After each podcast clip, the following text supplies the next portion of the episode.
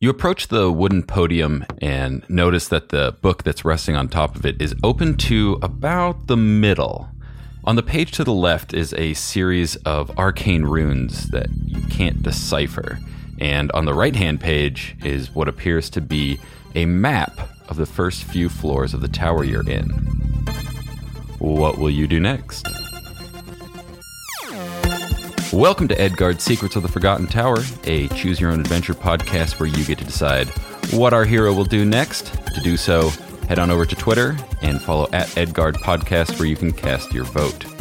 Edgard is produced by me, Sean Hildner. Theme music is by Corey Dungeons. Check him out at corey.dungeons.com.